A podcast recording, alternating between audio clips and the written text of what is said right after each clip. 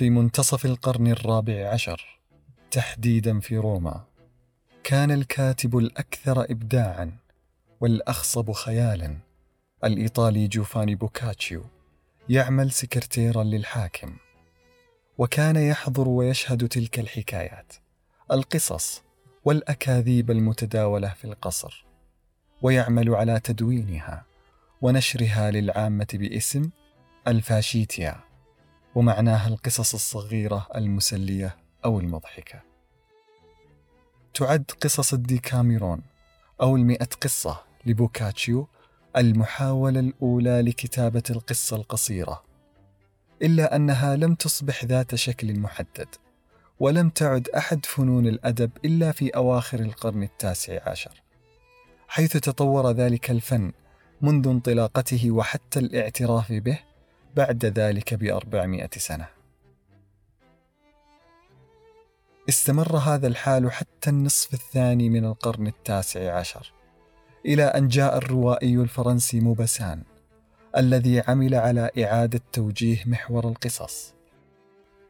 ويرى موبسان أن في الحياة لحظات عابرة قد تبدو للشخص العادي مجرد لحظة عادية بسيطة لا قيمة لها. لكنها في حقيقة الأمر تحوي الكثير من المعاني وتضم قدرا عاليا من القيمة الإنسانية المؤثرة.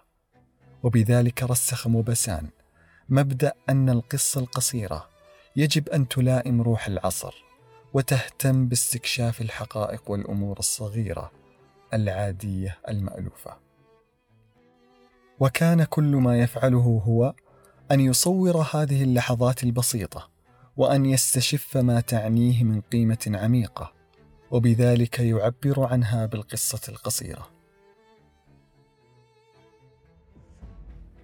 أما بالنسبة للأدب العربي فقد تميزت القصة القصيرة بوضوحها وصراحتها، إذ تكاد تخلو من التملق الأدبي ومن الأساطير الزائفة، إذ ولدت من رحم المعاناة ومن عمق الألم، فكان هدفها الأساسي عكس صورة الواقع ومحاولة محاكاة الأحداث الواقعية.